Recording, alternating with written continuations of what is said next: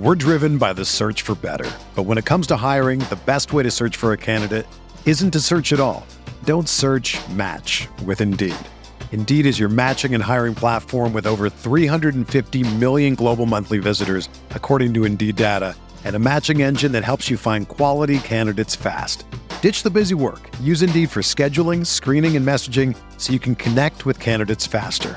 Leveraging over 140 million qualifications and preferences every day, Indeed's matching engine is constantly learning from your preferences, so the more you use Indeed, the better it gets. Join more than 3.5 million businesses worldwide that use Indeed to hire great talent fast. And listeners of this show will get a $75 sponsored job credit to get your jobs more visibility at Indeed.com slash BlueWire. Just go to Indeed.com slash BlueWire right now and support our show by saying that you heard about Indeed on this podcast. That's Indeed.com slash BlueWire. Terms and conditions apply. Need to hire? You need Indeed.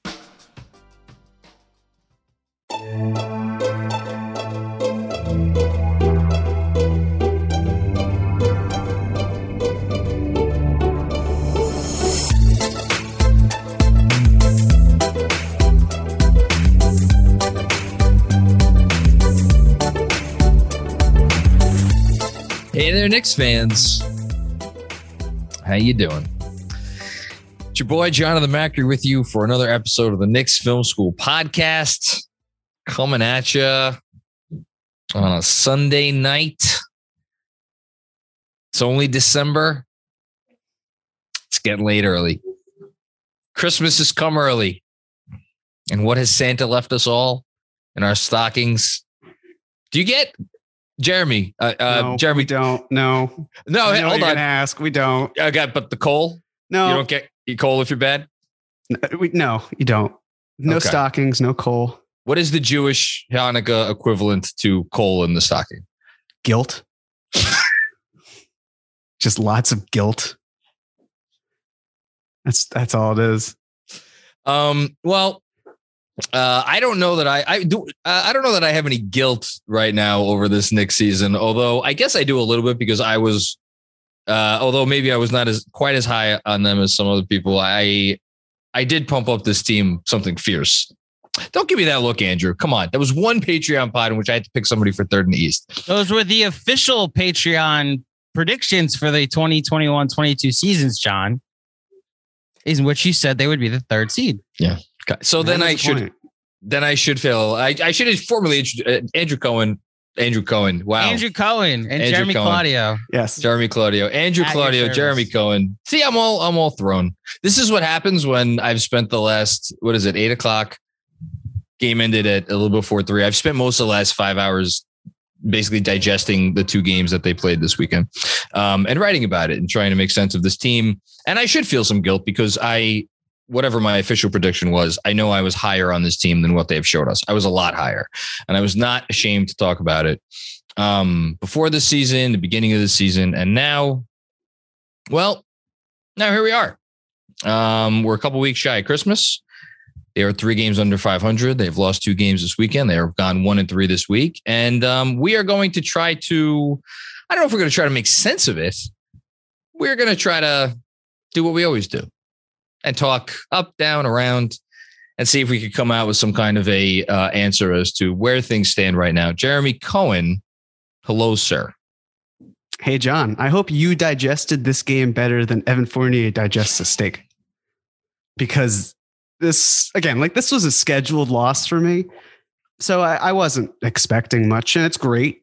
Obviously, what uh, we saw in one of the maybe I guess two of the young Knicks, Yeah. one of whom who will most likely not be a Knick for that much longer, but another who hope hopefully can be a mainstay of sorts. Um, but yeah, this just um, you know, last week we said we wanted to explore what this week would look like before it was bad. And we talked about how it was rock bottom. And I don't know if you've ever seen the Simpsons movie, but it reminded Of me course I when, have. when Bart says this is the worst day of my life. So it's like this is the worst week of the Knicks season. And it's like this is the worst week of the Knicks season so far. And it's just this sort of thought process of like, could it get worse? A hundred percent. It Oh. absolutely could get worse. So say, you know, rock bottom that I feel like you don't know what rock bottom is until you've pulled yourself out of rock bottom. Uh, we have not pulled ourselves out of rock bottom. Uh, we, of course, being I guess fans, you could even talk about the team because the team certainly is not. They're free falling. I mean, started five and one. They're twelve and fifteen now. That's seven and fourteen. No. Um. Yeah, they've they've lost the two games. 21. Yeah, they've lost two games for every game that they've won since the five and one start. Um. And you know, just a couple of numbers I'll I'll steal from the the Monday newsletter. Um. They have on the season. So actually, this is well. Let's go back even a step further. Um. Because I I wrote for for Monday that you know last season they arrived at something of a crossroads right around this time, not this time of year, but this time in the season because the season got started uh, late last year. And um, they were three games under 500, just like they were now, are now. Um, and they decided to make a trade. And they traded for uh, not so young man by the name of Derrick Rose. And then the rest of the season happened, and we don't have to rehash that. Their net rating at that time was um, minus 1.1, I believe, minus 1.2, something about thereabouts. And it's funny because, you know, Mike Breen has been saying several times uh, on the broadcast over the last, right, probably really the whole season, but especially the last few weeks, like, well, this team's record is better and they're, you know, they're clearly better, but there's something about it that's not the same. They're not fighting as much. And now I look up today, their record is not better. They are three games under 500, just like that team. And their net rating is worse by nearly a point per 100 possessions. And then if you take away the five and one start, it's negative 4.7, which is not a far cry since um, November 1st from the uh, Houston Rockets and some of the other teams that are not trying to win games this season, which New York is very much trying to do. That is the reality of where this team is at over the last. Uh, and again, we're not talking about a sample size of two weeks, three weeks, four, sample size of three quarters, actually more than three quarters of the season. Um, you know, so that's the reality right now. We could talk about the reasons for that reality uh, and maybe some of the ways to try to fix that reality, or potentially some of the ways to um, take advantage of that reality and maybe pivot in some other directions. Um, but I will again just turn it to you and like it, I'm I'm feeling like this thing is this is pretty bad. I mean, it could get worse. But as far as like all of the what we've been doing for the last several weeks, which is like, well, fix this and you move this piece over here and you maybe we're this thing away from that, you know. I'm not there anymore. I'm in whatever the next stage is. I just I want to check in with where you're at. Well, some nights it feels like there are signs of positivity. They don't feel very common it often feels like shuffling deck chairs on the Titanic. Yeah. And again, it's it's the sort of thing where this past week, right? You are the Knicks and you beat a a surging Spurs team. And you can look at the Spurs record, and I think it would be misleading because the Spurs had just had a string of very good games. That was a great win. And then they go into Indiana and they just poop themselves uh, I'm realizing now that could be an Evan Fournier joke, but that wasn't what I meant. Um, and uh, granted, you know, I get it. You're traveling on a back to back game. You're getting into Indiana at a very late time. You have to play. It's rough, but you know, this, there can only be so many excuses. If players are not doing well, if they're not feeling well, then next man up uh, mentality. I mean, we, we talked about a big 15 all last year guys stepping up. Players are not stepping up. The players that need to step up are just not doing so. Then you go to Toronto, and what looks like it's going to be a blowout then turns into a gut wrenching loss that just just sucks, right? I was mean, it? Can I ask? Hold on, I'm going to stop you for a sec. Was it gut wrenching? Because a- Andrew saw me on the playback, and like I was obviously living and dying with every possession, but I I think that part of the Toronto game actually broke me because anybody who watched the playback, which we did, I think you saw that I don't think I ever believed that they were going to win that game, even when they had a one point lead with under two minutes to go. When I say gut wrenching, what I mean is every single time they cut it close or even like managed to take the lead, right away it was snatched from them. Yeah. So it, it was it wasn't like, hey, the Knicks deserved to win this game. It was a miracle that they were hanging into it and they, they did not come back. It's more that it was like every time that they took a step forward, they immediately took a step back. And then when you see the Raptors get what four offensive rebounds in a row, and then Gary Trent Jr. sinks a three, I, I just I can't really remember the last time I was that angry about a play. And at that moment, you're like, it's over. And then of course Randle attempts the shot and it goes in and out. And I will say I feel bad for Randle in the sense of a lot of people were being like, "How are you smiling?" And it's like, oh, I don't, we, I don't care seen it to the point where it's like it's just disbelief. Like I, I can't believe it about went in. What else you do? But you know, it, that sort of thing. And then of course they just come out flat. It's a day game at MSG against the Bucks. I understand, but it's just it looked they looked lethargic. They didn't look like they wanted to be there, except for Quentin Grimes, who clearly did want to be there. And I, that's the thing. It's like if this team were playing hard, if the effort were there, I think we could look the other way for some time. But it doesn't seem to be there a lot of the time. I mean, like Mitchell Robinson posts on Instagram like plus six in the plus minus column, and then he's saying, I got to do better. And then he's just jogging up the court, barely. Well- like, like I mean, that's even a, a debatable to say. It just, it's there's there's clearly something going on with this team that there needs to be something to snap them into shape. There needs to be some sort of thing that gets them motivated. And it's basically one of two things.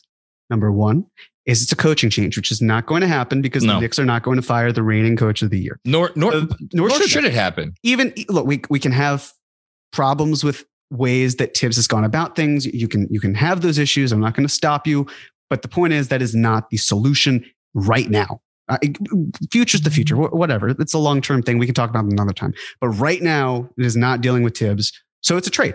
That's basically what it is.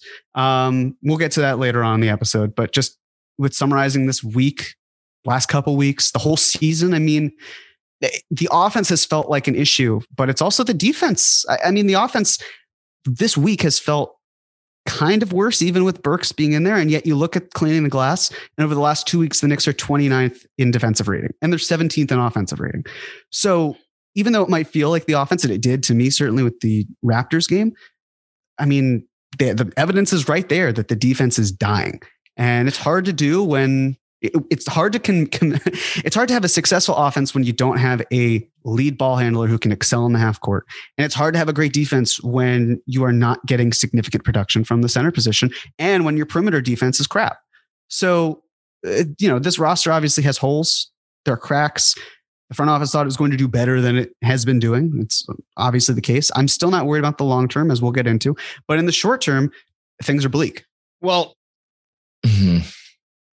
okay, I could go. Uh, you mentioned the long term. I'll, I'll save my thoughts on the long term for a minute. I just, I do really want to hammer home.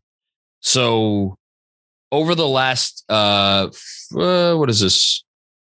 Over the last three and a half weeks, um, since the since uh, if we go four weeks, it's since the nice pacer win that they had 92-84. That was a good win. Um, at home where they beat Indiana. Since then, their wins have been against Houston, in which they played one of their three or four worst games of the season. They beat the Lakers at home on national TV, in which they blew a 25 point lead. They beat the Hawks in Atlanta, in which the Hawks hit under 25% from three and just ran out of gas in the fourth quarter. And the Knicks didn't. Knicks didn't run out of gas. Give them credit for that. And then they beat the Spurs in a game, as you just mentioned, where RJ Barrett went seven, so it was seven for eight from three pointer mm-hmm. range. And they generally, as a team, shot the lights out from three. You mentioned the offense and you mentioned the defense. To me, the offense is actually more or less what the front office probably envisioned, which is a team that takes a, t- as, you, as you've talked about, like kind of peering, trying to peer behind the scenes. They take a bunch of pull up threes. They are a team that lives and dies by the three. They have stepped into modern times, as it were. Hasn't worked out so great for them. Their shot profile is a good shot profile. They live pretty much behind the arc and at the rim, um, except they're not succeeding from those ranges because of the players who are well, they're not. they're really not succeeding at the rim. From behind the arc, I, I it's been hit or miss, but it doesn't seem. You know, there seems to be a jankiness to their offense, other than when the full bench mob is in there, and when let's just say it, when Obi Toppin's in there.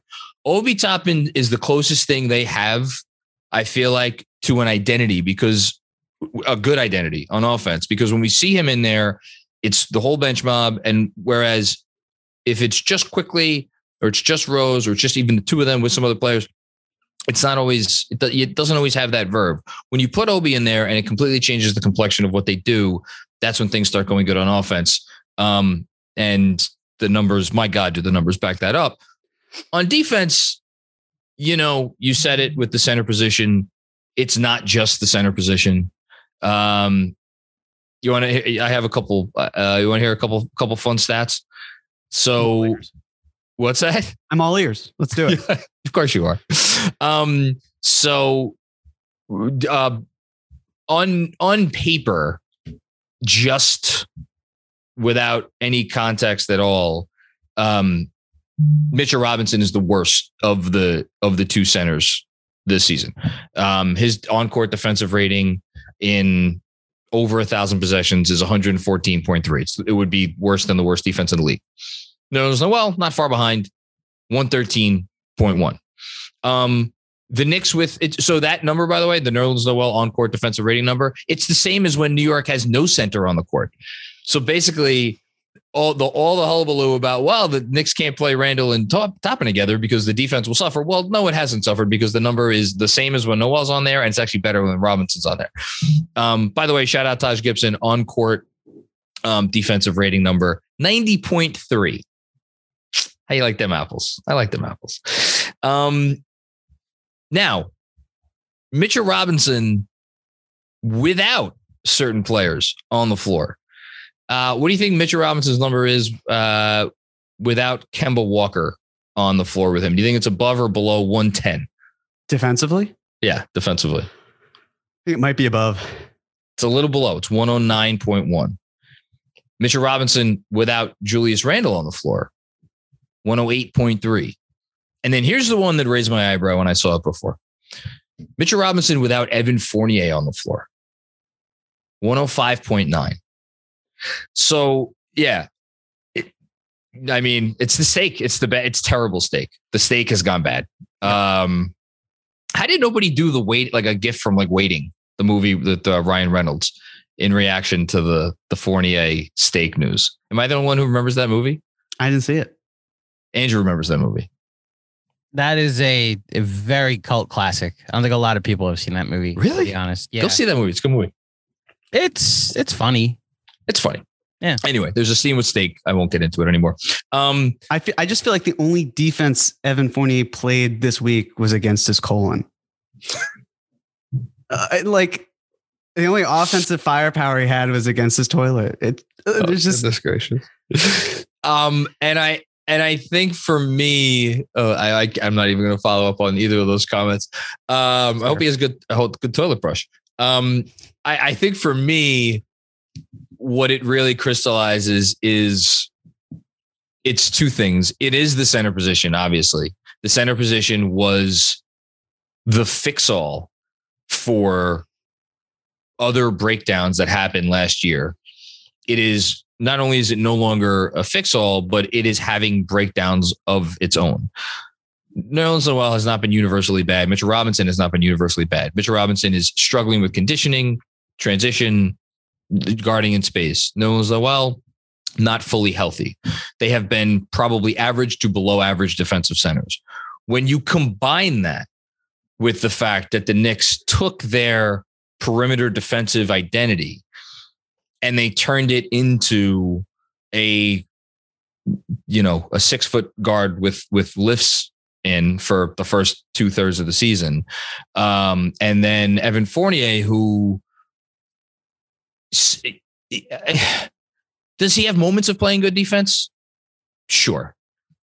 But when he's on the floor as much as he is, what it does to your defensive identity when combined with when he was out there with Kemba, and and then let's just say it, Julius Randle, who has been a shell of himself versus last year defensively, and then you add up all of those things, and what did I just name? I just named the starters or the centers and then three starters. Or again, Walker was a starter for most of the year.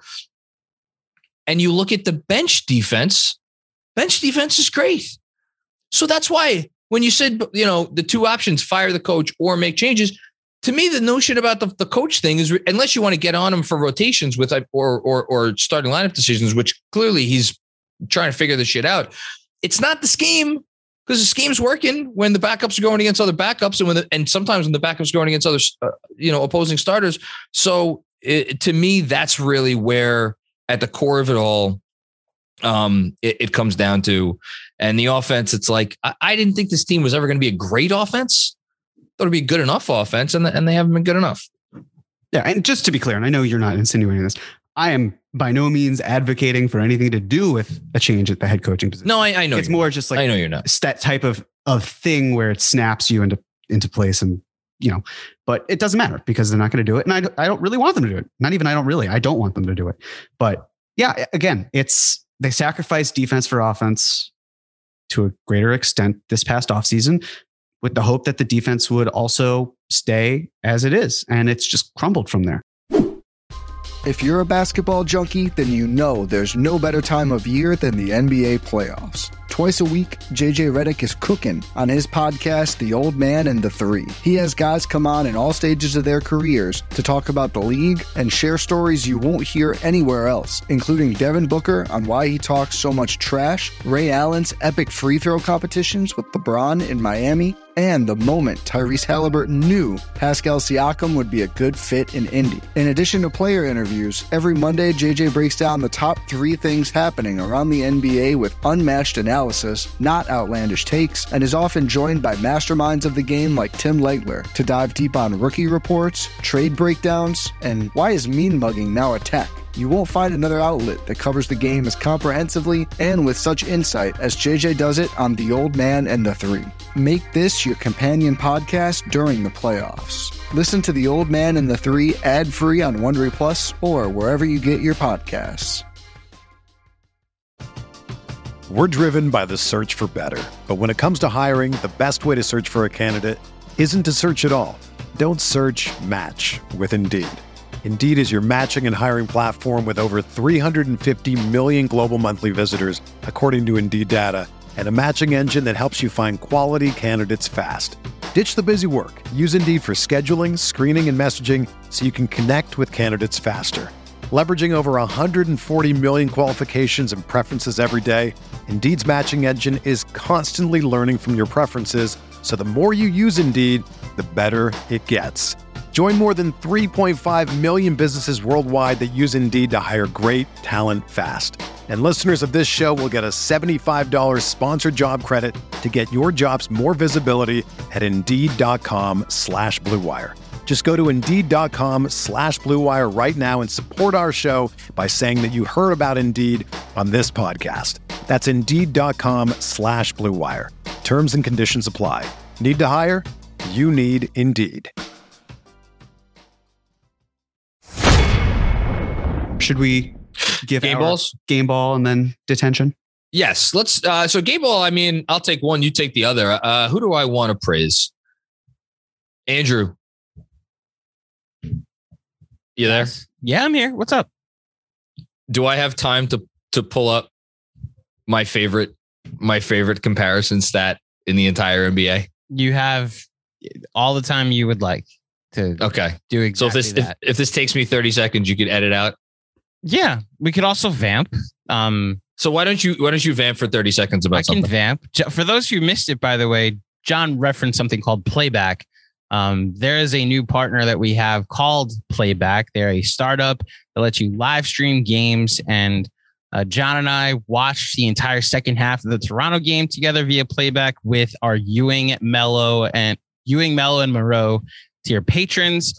Um, Jeremy and I watched the second quarter and the fourth quarter of the Bucks game today on playback. Um, we're going to be live streaming on on playback the remainder, or at least while they're still a startup, but for going forward for a while, we will be utilizing that through our Patreon. So if you'd like to, you know, watch the the Warriors game on Tuesday with, you know, not Reggie Miller, or get our reactions to the dumb things Reggie Miller says because the game's on TNT. Um, join John and I for the Knicks Warriors game through our, our Patreon. Again, the mellow tearing up. So that is that is a plug. Is that a long enough vamp, John? It's a long, it's a long enough vamp. Thank you for that. I appreciate it. All right, here we go. So my my game ball is going to go to, of course, Obi Toppin. So our our you want to hear the current members of our um this is these are all per 36 minutes. Uh 19 points, 8 rebounds, 2 assists and 1 block per 36 minutes. So eh, oh and sorry, and above 50% from the field. That's the other caveat. So all of those Montrezl Harrell, Montrezl Harrell, Harrell, Harrell, Montrezl Harrell, um, leading the way 64% from the field followed by Giannis Antetokounmpo, 53% from the field. Obi Toppin, 53% from the field. Anthony Davis, 52.3% from the field. Jonas Valanciunas, 51.7% from the field. And then Karl-Anthony Towns, a little over 50% from the field. Um, Giannis does have the highest plus minus of that group at plus 9.6, trailing him by a sliver. Obi Toppin at plus 8.2. Next up after that, uh, Trez at plus 2.9, and uh, KAT's barely above zero. And then the other two guys are in the negative. I mean, he has been good all season. Um, what he did for me on Friday night against the Toronto Raptors, coming in and abs- just completely changing the energy of the game. He literally he checked in the game while free throws were being shot. After the second free throw was made, it was 31 to 12. From that point forward, the Knicks went on a 27 to 7 run and they tied the game.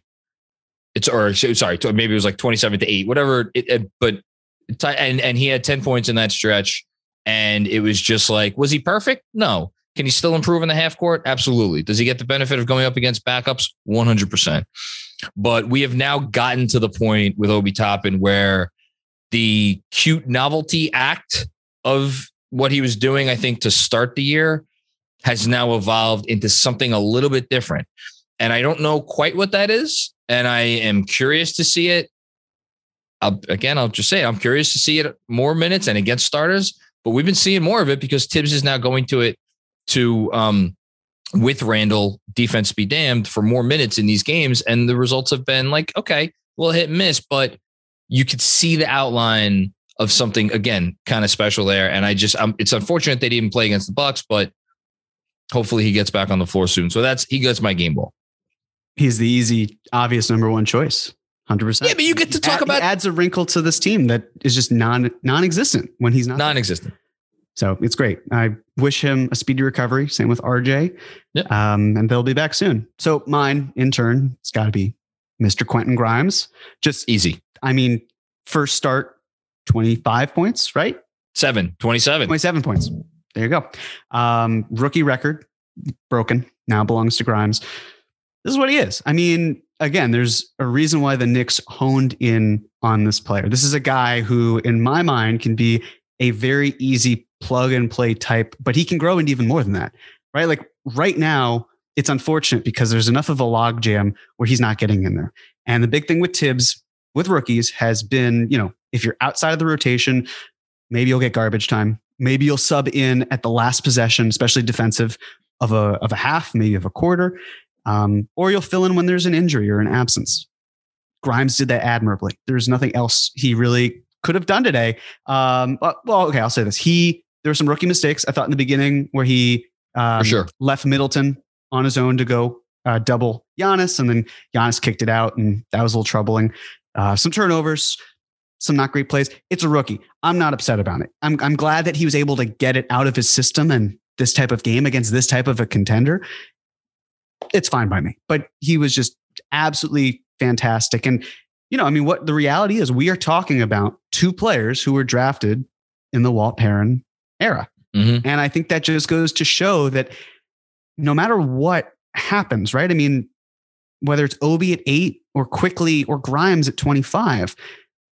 Or I mean, hell, even Sims at 58, and I get it, right? Like we're talking about I like a, Sims. a two-way rookie player, but but turning turning picks and these lottery tickets into something that actually can impact the team positively, that's so reassuring. Because even when things are great, it's like, okay, cool. Well, the Knicks still have the opportunity to add to their team and a great development squad that's there. And before you know it, they can churn out consistent, you know, uh, role playing guys. Or it's okay, the Knicks are in the lottery. Um, they did a pretty good job with Obi Toppin. I certainly didn't think he was going to be what Obi Toppin is becoming. I'm, I'm thrilled yeah. to be wrong, but it's that sort of thing where it just feels like you're covered. So Grimes was fantastic today. Love that he's gotten some time. Obviously, hope RJ can come back soon. But in the meantime, Grimes fitting in. Brilliant job. Very well said. Um, yeah, I uh, I like Quentin Grimes. A lot of people have been calling for him all year. I do agree with you that there were some rookie mistakes. He, he did get kind of owned a little bit in the first half defensively on some of those possessions. Um, but hey, he's a rookie. Totally cool. Um, and Andrew's clarifying the rookie record is seven threes. The other rookie record that he said today is most points for first start as a rookie, um, as a Knick, since I think the stat goes back to 70, 71 per, uh, mm-hmm. per Elias Sports Bureau. So, um, whatever. It was a great game for Grimes. It was proof that he should play more. Obi Toppin, we all agree, should play more. Immanuel Quickley.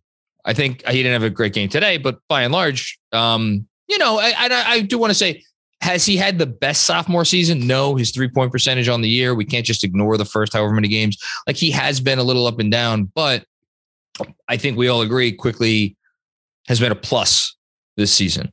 And then there's RJ Barrett, who a little bit more uneven, but those are four young players that like I feel a lot better about where this season might be headed because those four guys are here. And there will be some people out there who are like, how do you not throw Mitchell Robinson into that group? You want to throw Mitch in? That's fine. That's a personal preference at this point. Um, I'm not throwing uh, Kevin Knox in. Are you throwing Kevin Knox in? I'm not throwing Kevin Knox in. Great, great, great game, Kev. Thank you nice for game, stepping Kev. in there. But no, I've Andrew got, just gave you. I stand um, by what I said when we wanted to throw him in the Collin Sexton trade. If you still believe in Kevin Knox, God bless you. I hope you believe in yourself the same way. It's fair. Well said. Um, and we obviously we haven't seen Deuce. We haven't seen uh, Rokas. Like you know, there there's there's young talent here, and there's veteran talent here. Good veteran talent. Um, Derrick Rose, best player on the year. Alec Burks, I think, arguably the second best player um, on the season. Uh, and these are these are good guys on fair contracts. The whole thing which leads us to our detention. And hmm. Yeah, I'm gonna do it. I don't know. Was it was it was it sirloin? Was it a little filet mignon? Did he have a little? Maybe it wasn't even the steak. Maybe it was like uh, somebody somebody peed in the mashed potatoes. Uh, yeah, that's not that's that's probably. Mm-hmm. Well, listen, whatever it is, I don't really give a shit. Um, he did. Intended. Yeah, he did. Set him up and knock him down. Knock him down. um, That's what my, the cook my, said to the waiter before. Oh God! Goodness. a shitty episode today, huh? Keeps coming. yeah. Yeah. No, no, no, no, no, no. We got to stop eventually. Um, turning my, into an Adam Sandler movie. Let's go. My detention goes to Evan Fournier. Uh, since Kemba Walker left the starting lineup, uh, Evan Fournier with the with the him on the floor, the Knicks are getting outscored. Uh, the Knicks overall net rating since they benched uh, Kemba is negative six point one.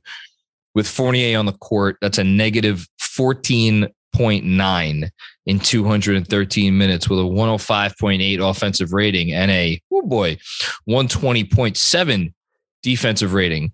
Um, Bad. Now, that said, I left you a pretty good one um, for your detention because uh, the off court numbers.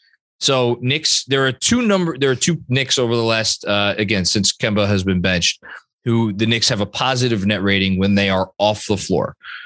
One of them is obviously uh, Evan Fournier. In 171 minutes, uh, they are outscoring teams by 3.1 points per 100 possessions. So that's pretty good. That's a it's like a top six, seven number this year uh, with the amount of mediocrity and how few teams are at the top.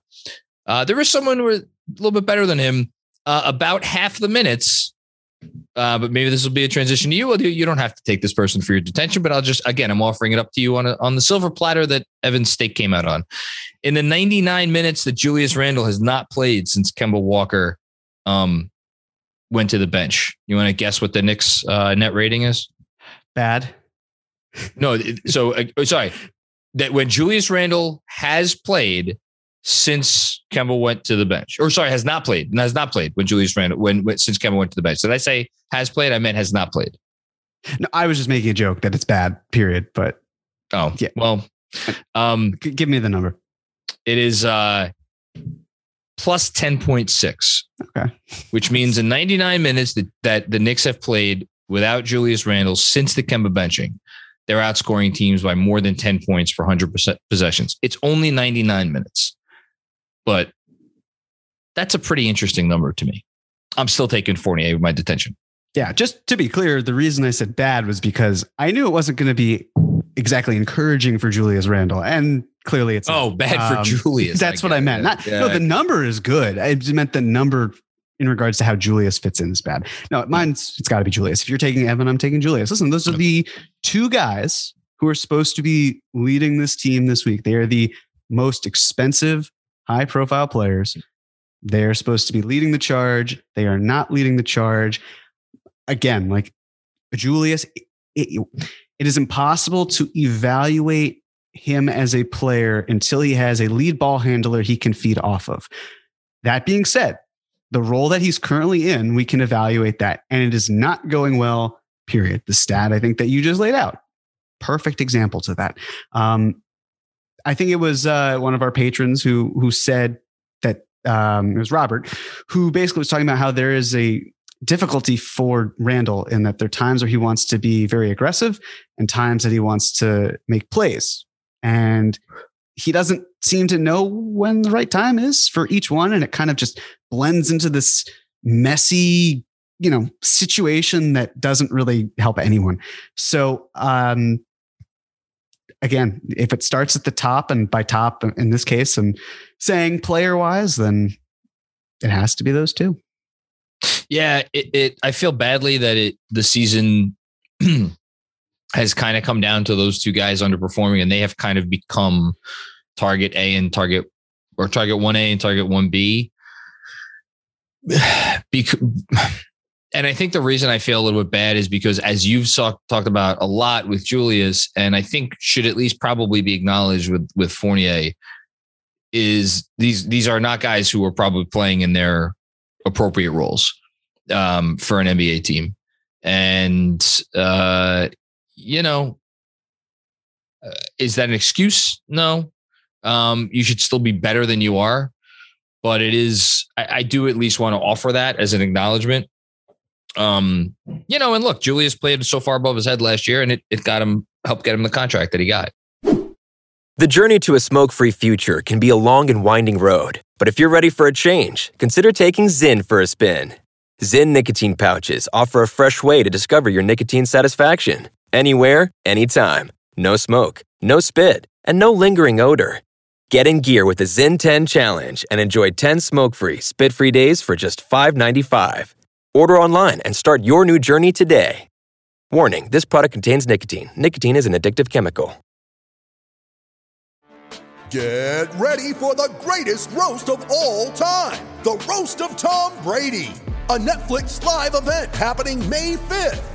Hosted by Kevin Hart, the seven time world champion gets his cleats held to the fire by famous friends and frenemies on an unforgettable night where everything is fair game. Tune in on May 5th at 5 p.m. Pacific time for the Roast of Tom Brady, live only on Netflix. Truth be told, I actually don't even really know exactly where you're going with this, but Jeremy, you have something for us to finish us up today before we do predictions. I do. Yes. Um, it's part of what people think it might be, but it's also going to be something a little bit more all encompassing. So um, I will go ahead and share my screen. But the bottom line here is, John, that the Knicks, even though it may not seem like it, have a lot of assets. And the Knicks need to do something about those assets. So we're looking at my screen. We're all good? Asset consolidation. Asset consolidation. Do the Knicks have too many assets? Yes. So I want to walk us through what's going on here, and then I'll set us up for what is to come after that. So this is a look at the guaranteed contracts that the Knicks have in 2022. So We're talking year. about yes, not this season, but the following one. So this is a depth chart for those of you who are not watching, who are listening, maybe. Basically, it's Alec Burks, Evan Fournier, RJ Barrett, Julius Randle of the starting. Well, I guess you could throw in Nerlens Noel actually um, yeah. for the starting five. That was this was made for context. This was made a few weeks ago, and I've been kind of excited to lay this out and updating it as we've gone along. But you could move Nerlens Noel up to that, and then you got Derrick Rose, Immanuel Quickley, Quentin Grimes, Obi Toppin, and then of course Deuce McBride, Kemba Walker. So, so, it's the entire rotation is guaranteed for next year, with the exception of Mitchell Robinson. It's Mitchell Robinson, Kevin Knox, Taj Gibson, and Wayne Selden. So the entire rotation, yeah, minus right. Mitchell Robinson. Right. Yes. Yeah. Yes. Exactly. um, so here's the information. Right. Mitch projected to be an unrestricted free agent. The reason I say projected is because he can still be re-signed midseason. Uh, maybe he'll sign tonight. Who knows? Uh, Kevin Knox, you know, he's unlikely to receive a qualifying offer. If he did, he could reject it and become a, a, restricted free agent. But the Knicks aren't going to extend that to him if he's even still on the team because of the fact that he likely would accept it. And that would be a lot of money that he would be getting, and they wouldn't need him on that contract. No. And he would have a no trade clause. That's fun. So uh, he's going to enter unrestricted free agency. Same thing with Wayne Selden, whose contract is not even guaranteed quite yet, but it will be soon. Taj Gibson's second season is fully non guaranteed. And then, of course, we can then start to incorporate some of the draft things here, right? So the mm-hmm. Knicks, of course, have their pick, their own pick, but they also would have a second first round pick if the Charlotte Hornets finish 19th or better in terms of the overall standings for the NBA. So whether they get over that hump or not, to be determined. But if they did, and the lottery protections do change, or the protections I should say do change as well. If it's it's the 18th and below where it's kept for them this year. The following year, if it can, if it doesn't convey, it'd be the 16th and below. And I think after that, it's the 14th and below, and then the 14th and below again. So we, we should just say for anybody wondering, as of uh, right now, and the uh, the Hornets, I don't think play today or, or played today. I believe the Knicks would miss getting that pick this season by one. Um, I think there are 11 teams that are that are better than the Charlotte Hornets at this exact moment. Correct. And as we've said before, this pick was designed so it, it should be not, 12. Yeah. Right. Uh, this pick was designed so it wouldn't be conveyed this year. The fact that it's close to conveying, I think it's not a problem for the Knicks, but it's it's an unwelcomed inconvenience or I guess just an inconvenience. But well, but but it doesn't. It's not the end of the world if it conveys this year because and it it probably won't. Be, unless, I mean, who knows? Maybe the Hornets make a trade, but like the Lakers, the Nuggets, the Hawks, the Celtics, the Mavs, like these are all teams currently with worse records than the Hornets that I would expect to pass them. Anyway, continue. And then moving into next season, you know, the Knicks will probably have the uh, non-taxpayer MLE mid-level exception at their disposal, as well as the biannual exception. And who knows? Maybe Rokas Jokubaitis comes over from overseas and decides to play. Could we say something really quickly about the mid level? Please do. Um, as you say about these sorts of things many times, um, the the mid level is the type of the the, the non taxpayer mid level. I'm not talking about the biannual. It's the type of thing that if you don't use it, you lose it, and it's basically every. There's a reason why every pretty much every NBA team, unless you're dealing with a team that has tax serious tax concerns uses their mid-level exception every year because they're now the way NBA economics works is you could get a really good player for $10 million a year. Um, so spoiler alert, they're going to use that on somebody. Yeah. Right. Or multiple people because you can, or because you can break it up. it up. Yeah. Right. But that's the thing. And you can't trade a player who's currently on a contract into that exception. You can sign and trade them if they're a free agent, but you can't just trade them into that. So keeping all that into consideration, what does this really mean? Well, realistically, if the Knicks didn't make a move, they would have four roster spots available for the following Mitchell Robinson, Taj Gibson, possibly Jokubaitis. Um, Luka Samanic is actually going to be a restricted free agent. Jericho Sims is still going to be on a two way contract, but can always have that torn up and then sign as part of the roster. Uh, the potential of one, if not two first round picks who have been drafted a second round pick that the Knicks own, their own. Uh, there's also a pick that they own of the Hornets, but it's so well protected that it's just not going to really convey. Potentially any undrafted free agents or someone else is like a veteran minimum, like a Wayne Selden type. So when we incorporate all that, we then consider the 2023 draft. which is that the Knicks have their own first round pick. They have the Dallas first round pick. It's top 10 protected. They've got the Hornets pick if it didn't convey this year. And then they have their own second round pick, they being the Knicks. Detroit's second round pick, which should hopefully be in the top 10 of the second uh, round. Utah's second round pick. And then finally, it's the least favorable second round pick of OKC, Washington, or the third team being whatever the more favorable of Dallas and Miami is. So what was that trade again? Um. Oh God. oh my God. It's. I remember looking. Well, one of them up. is one of them actually is from the Fournier sign and trade. oh, that's what. No, it's the Fournier sign and trade. That's exactly what this is. Yes, part of it. Yeah. So, yeah. um, but here's the thing, right? If that Hornets pick doesn't convey, and if the Knicks don't trade any of these picks, the Knicks could be looking at seven picks in the 2023 draft. Now, the 2023 draft is supposed to be loaded. It's very high profiled and heralded. Yeah but you do not need seven draft picks in one draft. That is just far too many. For context, I mean, that is basically half of what the Knicks roster would be, right? 15 players on a roster, not including two ways. Seven, it's just too much. So they're going to have to consolidate in some way. And now we can talk about consolidation. So before we do that, John, I feel like we have to have a conversation. It's got to oh, set oh, I love conversations. we're doing. We've talked a little bit about what's going on with this team. And we can talk about the direction that the Knicks are going. And it's not up at the moment, obviously, with the results that we're seeing. But let's let's have a chat about buying, selling, doing both, doing neither. Um, here's my point of view. I feel like the Knicks are going to look at the standings and where they are, and they're going to look at last season, where, as we talked about, they made a little trade for Derrick Rose. Mm-hmm and it propelled them into playing and punching far above their weight to the point where they were 41 and 31. Yeah. Do I see a player impacting them to that extent? No. No, I don't. Maybe there's a player who can still boost them, but might cost more than Derrick Rose because let's face it, Dennis Smith Jr. and a second round pick, it's a pretty low bar. They were paying us to take Derrick Rose, pretty as much, they say. Pretty much. So even with everything hitting the fan at once, and I know there's this urge when things go wrong to just stick in one direction. Be like, nope, that's it. Let's let's just tank. Let's sell off pieces. Do whatever you want. I just do not see the Knicks doing that. I don't see the Knicks looking at the playoff standings being like, we're really close to even being in the play-in tournament. And I know that there is this philosophy of Knicks fans. It's like, oh, well, that's what you're going for. Like, this isn't like the goal isn't the play and the goal not, is a championship. But I it's, I, it's I not that you, simple. But it's not right. It's all about taking steps. And here's the thing: it's like if you're going to be upset about the idea of the Knicks consolidating any of the assets that we talked about to plug up some of the holes that we are referring to here. I mean, they, they've got to do something because otherwise, if you're doing nothing, this team's going to continue to sink. And if you feel like you don't want to like do anything about it, then why even try? Like, why even have a season? Why even do anything?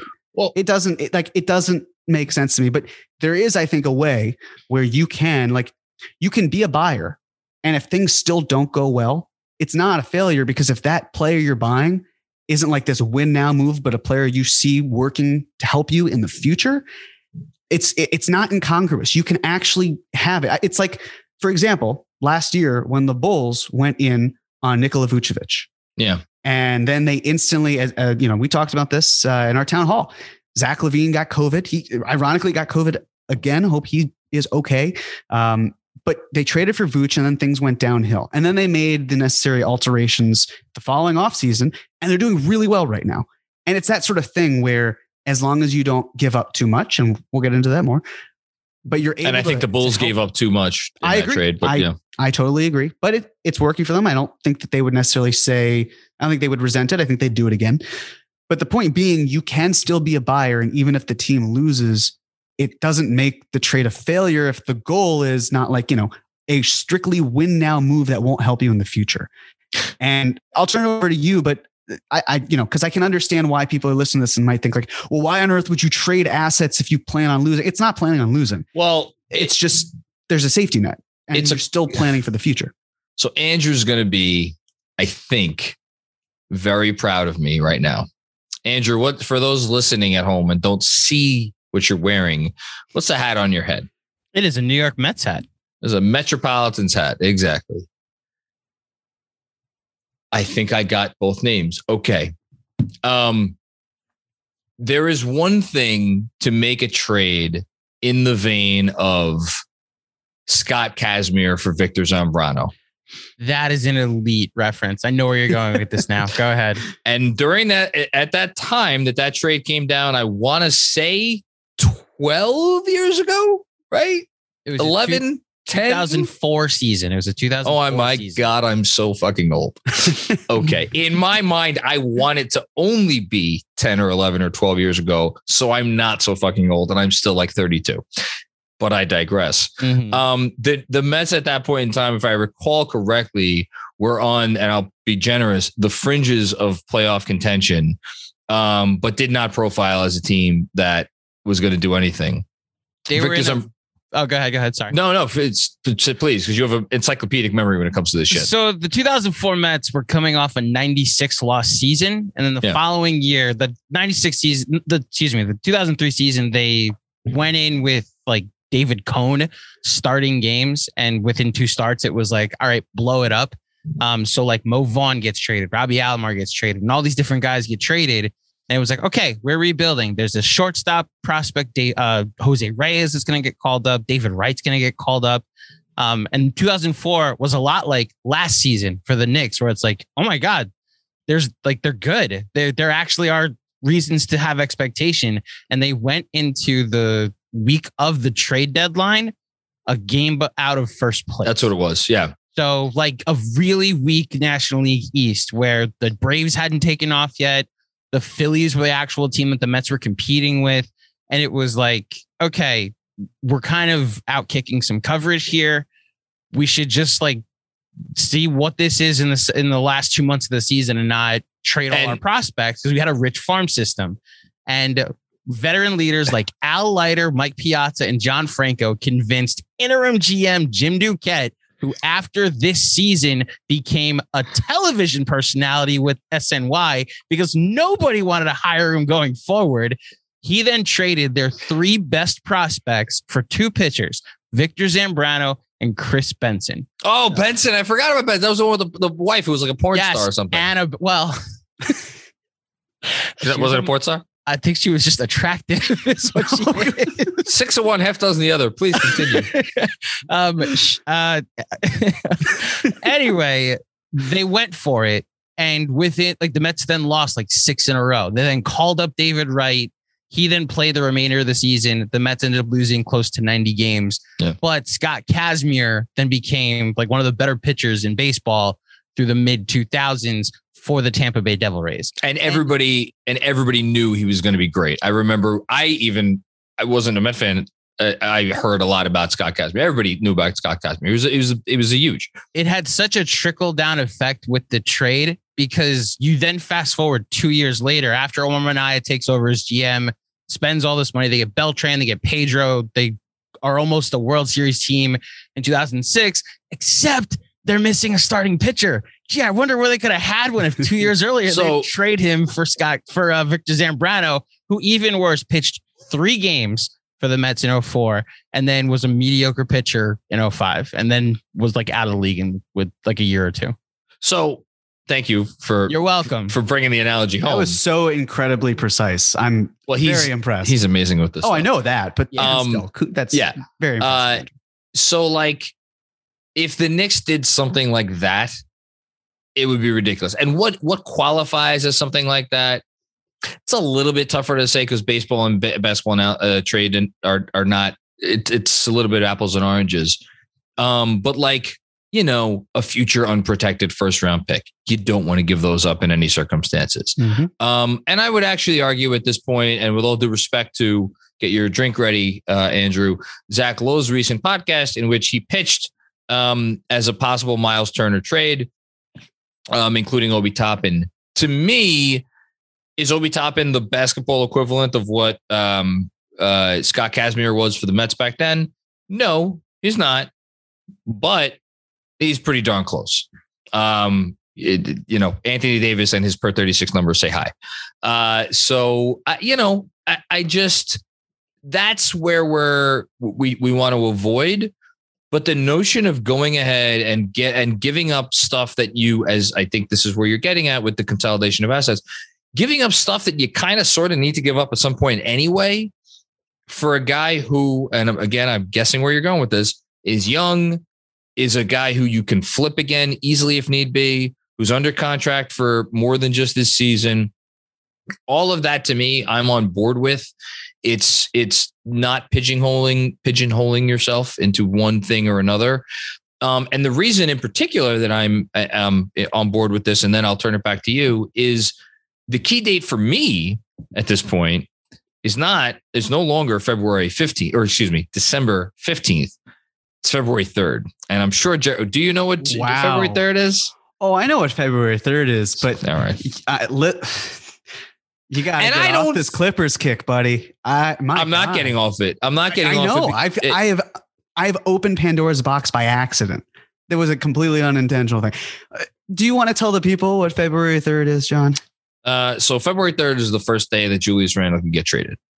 And I want to be very clear. I don't think they're actually going to trade Julius Randle this season. I think there's absolutely a chance they trade him in the offseason. And I don't think he's going to be on the Knicks for anywhere near the entirety of his contract. Um, but February, they can trade him February 3rd. And that's really interesting to me because the Knicks, that to me says that the Knicks have, what is it? It's Sunday, December 12th. Knicks have seven and a half weeks roughly until until February 3rd. So they literally they have to keep trotting out this core for the most part until then, unless you think Fournier's get moved, which I'm dubious of. Um, so they're going to get a chance to figure it out if the thing keeps going downhill or sideways, depending on where the rest of the league is at, depending, and there's some other factors at play. How soon does the Simmons situation resolve itself? The Portland situation seems like it's coming to a head.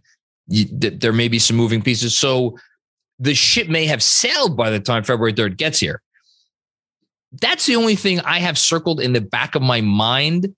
And what you're about to talk about, I don't think necessarily has anything to do with necessarily that. I think I think it has a part of it though, but well, on that note, why don't we continue? Sure. Uh, and yes, just to be clear, there are pretty much four things I am very much against. And I think this should set the tone moving forward.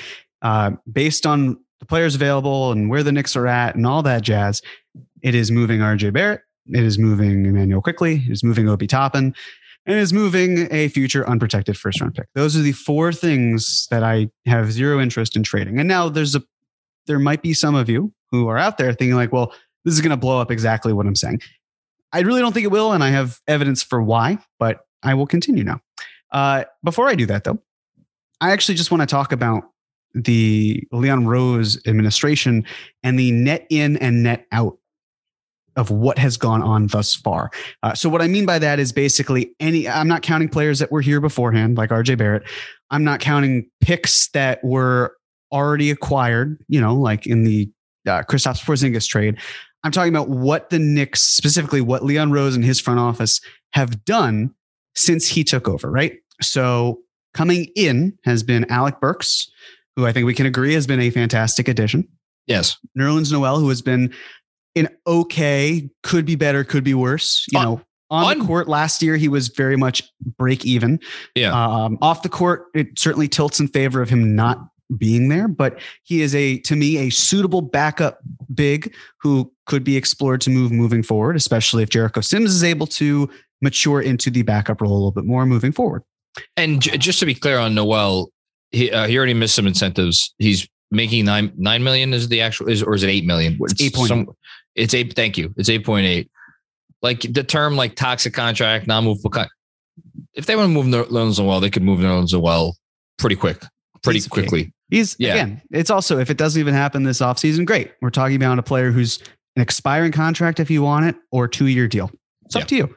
Um, Derrick Rose, hands down, obviously the best addition. I think, in my mind, the Knicks have made, at least turning so, uh, nothing into something.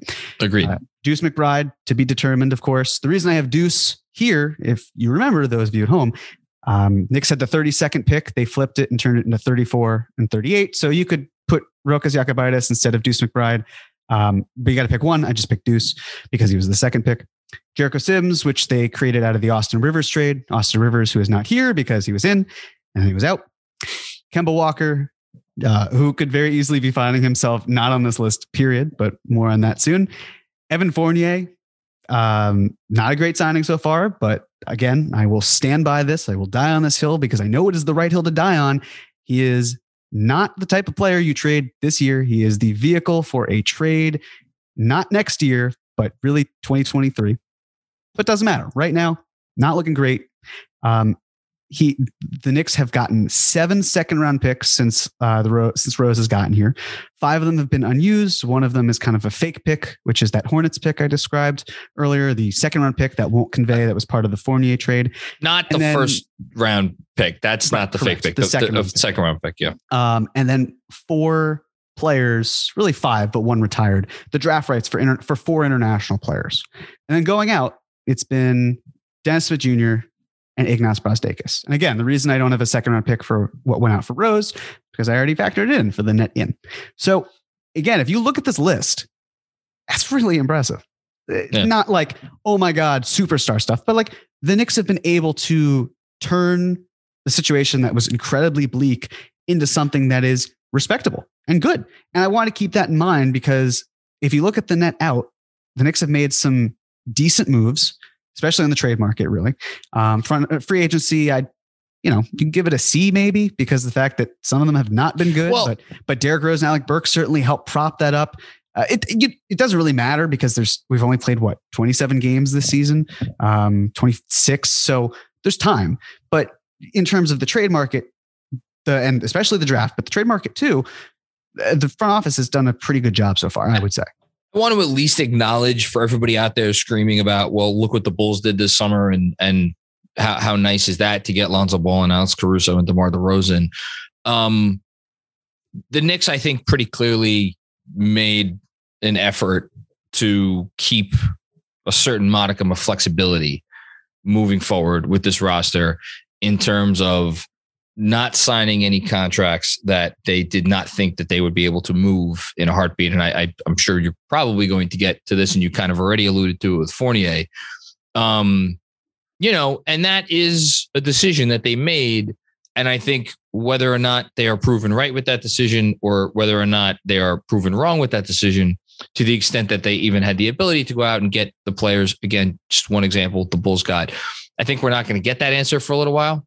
Um, but there was some intentionality behind what they did, which is the reason for the list that we have. I just wanted to throw that out there. Absolutely. Hey guys, Andrew here with a quick programming note. As you probably already know because of the title of this episode, we have split it into two parts. The second part should be available right away. So if you haven't seen it yet, you haven't made it next in the queue, go ahead and do that. It should be the next available episode on this feed. They were released at the same time, so I'm going to assume that you already figured it out. But just in case you didn't, part two should be available right now. And I usually split these episodes with the Law and Order sound effect. So I guess we'll just do that right now.